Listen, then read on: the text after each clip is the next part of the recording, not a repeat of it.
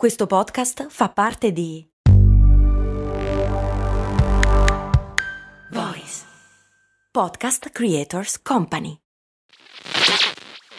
Questo ascolto è supportato da MD Supermercati Convenienti. Non so se avete notato anche voi, ma negli ultimi anni fare la spesa è diventato sempre più difficile. Nei decenni passati era quasi un rito familiare. Oggi ci dobbiamo destreggiare tra mille impegni e in più dobbiamo stare attenti al prezzo e alla qualità. Per fortuna però c'è MD che al prezzo conveniente associa anche la qualità dei prodotti.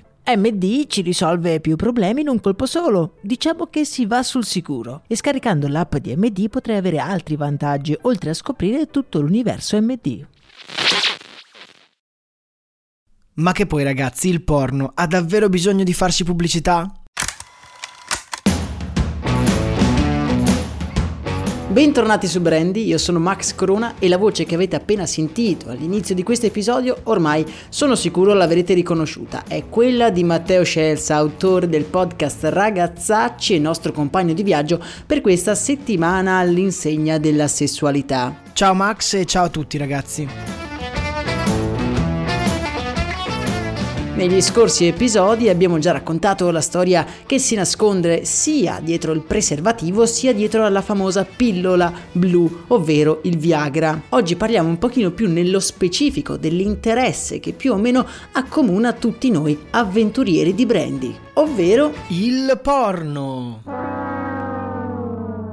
Ma no, il marketing e in particolare il marketing di un settore dove paradossalmente, come diceva Matteo poco fa, non ci sarebbe proprio bisogno di vere e proprie sponsorizzazioni, ovvero il prodotto, come si dice, si vende da sé, ma ovviamente, come da nostra abitudine, prima cosa dobbiamo riavvolgere il nastro della storia e vedere dove tutto ha avuto inizio.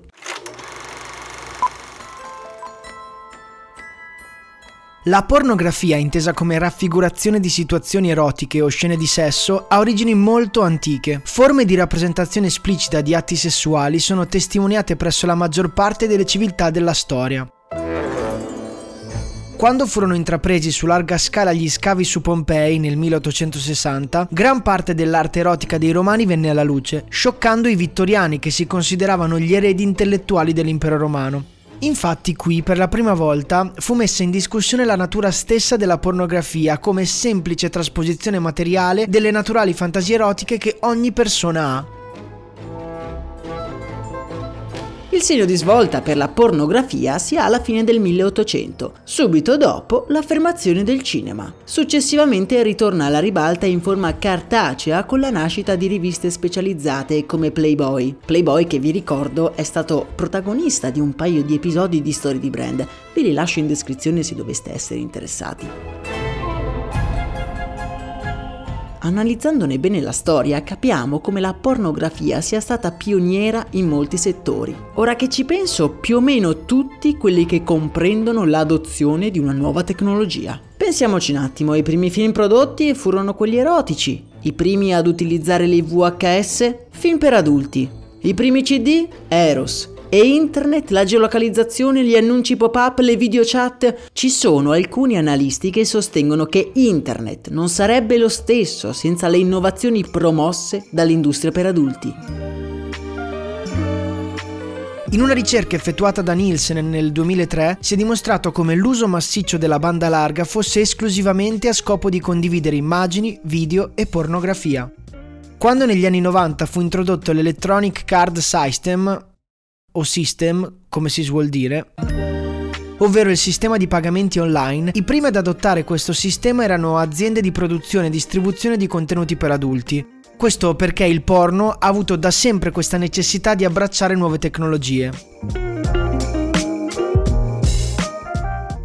E qui possiamo estrapolare la nostra prima lezione di marketing vera e propria. La pornografia, essendo stata repressa e osteggiata moralmente per secoli, non gode tuttora di una fruizione libera, al netto delle ovvie restrizioni di età. Comunque anche in età adulta il giudizio degli altri influisce in maniera determinante sulla libera fruizione di contenuti pornografici. Per far arrivare un prodotto per adulti nelle mani di un consumatore, questi paletti devono essere superati ed ecco che le nuove tecnologie tecnologie offrono anonimato e libero accesso. Meglio cliccare un link o andare a noleggiare una cassetta erotica da un negoziante che ti saluta con un sorrisetto imbarazzante. Internet ha letteralmente fatto diventare il porno un vero e proprio fenomeno di massa, che si traduce in un'industria da più di 20 miliardi di dollari negli soli Stati Uniti. L'evoluzione di internet ha cambiato in maniera radicale anche il business model del porno. Con l'affermazione di siti come YouPorn e Pornhub, la fruizione gratuita e i ricavi provengono dalle pubblicità e da sistemi pro, in cui gli utenti si abbonano ad un servizio per ottenere contenuti extra. Mai sentiti sti siti? Boh.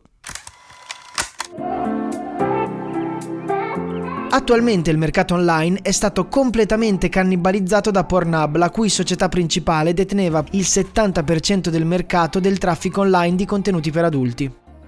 Con accurate campagne di marketing, l'azienda ha cercato di spostare l'asticella dell'opinione pubblica un po' più in là nei confronti dei contenuti erotici. Pornhub si adopera da anni nella salvaguardia della biodiversità e nella tutela del pianeta. Parte del ricavato viene infatti devoluto ad associazioni benefit. In una recente campagna, denominata The Dirtiest Porn Ever, si vedono due attori intenti in un rapporto sessuale su di una spiaggia completamente coperta di plastica. Ogni visualizzazione si traduce in una donazione ad una fondazione per la pulizia delle spiagge.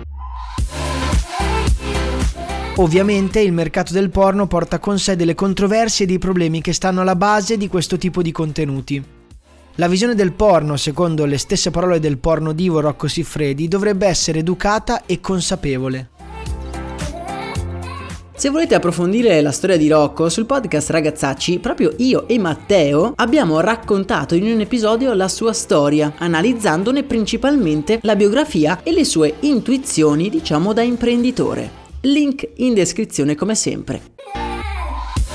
Per oggi intanto è davvero tutto, io vi do appuntamento però già a venerdì in cui sempre insieme al nostro ormai compagno di avventure Matteo andremo ad analizzare una campagna che ha come protagonista proprio Rocco Siffredi e una marca di patatine. Avete già intuito di quale pubblicità sto parlando, non è vero? Ma non dite niente, mi raccomando.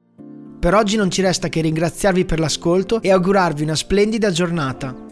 Un abbraccio da Max Corona e dall'unico, inimitabile, L'irreprensibile, grandissimo, incommensurabile Matteo Scelsa.